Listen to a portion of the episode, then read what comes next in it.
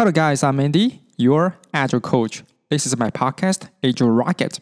This channel aims to talk about Agile practices from life cases in a comprehensible manner, boost the team collaboration efficiency with Agile methodologies, and help people adopt the Agile mindset in their daily life.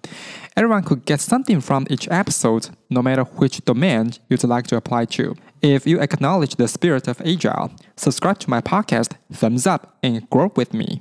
Today, I'm going to talk about a topic, product vision. I know this term might sound abstract for many people because it's not an accessible term. Even you might feel, does that have something to do with me?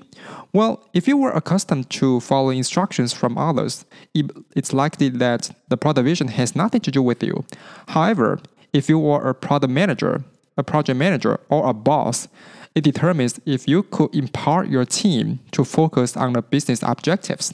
According to my experience of collaborating with various product managers, they often suffer from building the product, but nobody knows they are overwhelmed by the process. For example, you are struggling to provide clear guidance to the development team and stakeholders, including detailed specifications, overall mockups, or product requirement documents. This can lead to a lack of direction and focus, and make it difficult to prioritize features, make critical decisions, and align the team's efforts. Additionally, you have a hard time gaining consensus on important decisions. You have to hold several meetings with different stakeholders to get shared understanding of products. Managing stakeholders becomes challenging when there is no unified understanding of the product's purpose, target audience, or long-term goals. Lastly, it gets challenging for you to define a coherent and well-informed strategy.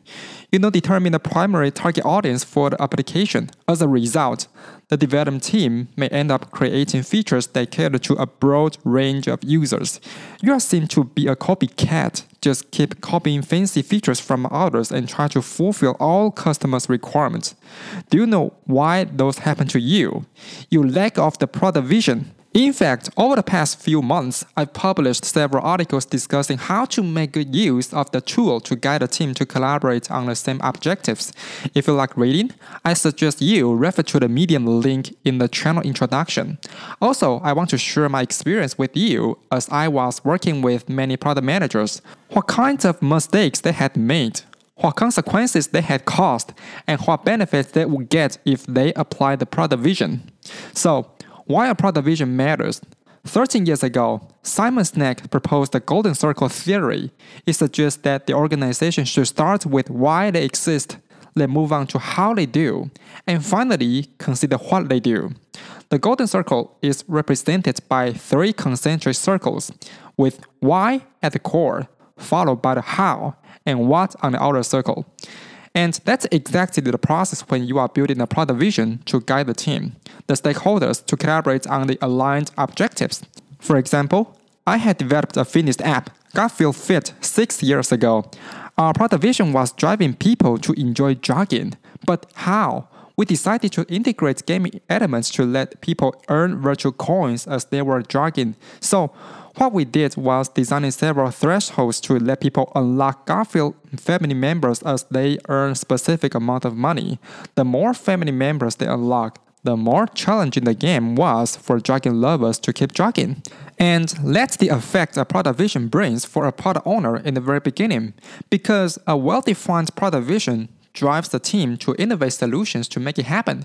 Instead, the team becomes passive to what you want them to do because they don't know why. And that's your accountability to resolve the issue. So, how to present the product vision? In my opinion, I would strongly suggest you find a paper to fill in the five parts: product vision, target audience, requirements, product, and business goals.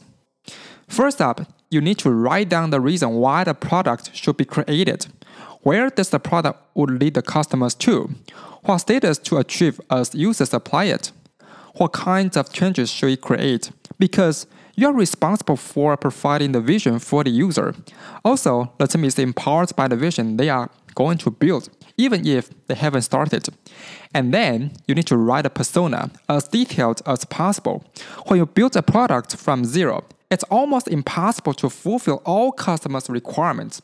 Instead, you need to attract the early-stage users to help you validate if the idea were correct or not.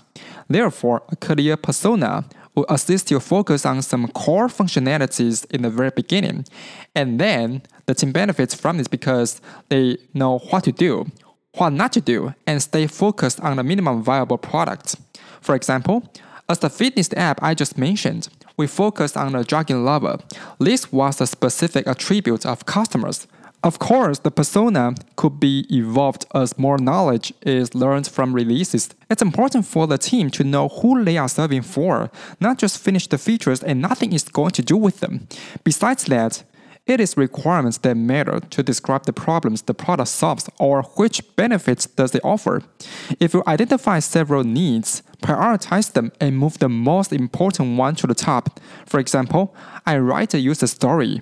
As a jogging lover, I want to insist jogging one hour a day so that I could lose weight. The requirement clearly indicates the pain point the user suffers from and implies we should help him insist on jogging every day. On the other hand, you have to declare what the product is. What are its three to five features that sets it apart from other similar products?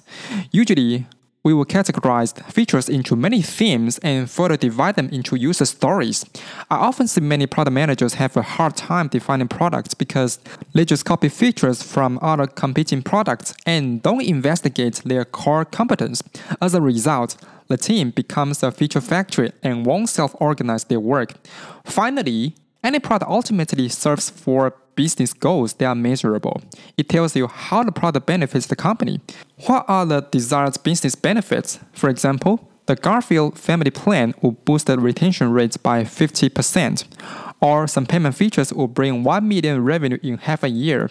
There are maybe several business goals, so remember to prioritize them and move the most important one to the top. If the five parts are fully completed, the team, the stakeholders, and you will get an overview of a product that includes the reason why it should be completed, how would you do, and what kinds of features you are going to create. A clear product vision provides a shared understanding and a common goal for the entire team and stakeholders. It aligns everyone around a central purpose and ensures that everyone is working towards the same objectives. With a well-defined vision, the product owner can communicate the long-term direction, target audience, and desired outcomes to the team. This information enables them to prioritize their efforts effectively. This alignment and focus foster collaboration, reduce conflicts, and increase overall productivity. Also, it serves as a guiding principle for decision-making and prioritization. When faced with various options or features to develop, the product owner can refer to the vision to determine which choice is best aligned with the desired outcome. It helps the product owner and stakeholders make informed decisions, filter out distractions, and avoid pursuing ideas or features that don't contribute to the vision. This clarity streamlines the decision-making process and ensures resources that are allocated deliver the most value. Most importantly, it helps to gain stakeholder buy-in and support.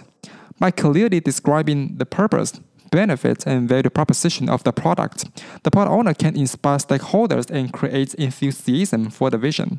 When stakeholders understand the long-term vision and see how their involvement contributes to achieving to it, they are more likely to actively engage, provide resources, and support the product's development.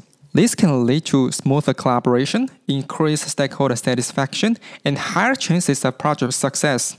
In this episode, I conclude the importance of the product vision, the five parts to build it, and the three advantages it brings for you. If you are a product owner, a product manager, I hope the content does give you some insights and reflections and help you effectively collaborate with your team. I'm currently designing an online course about Agile project management to help those who have worked for three to five years and would like to land a project manager role.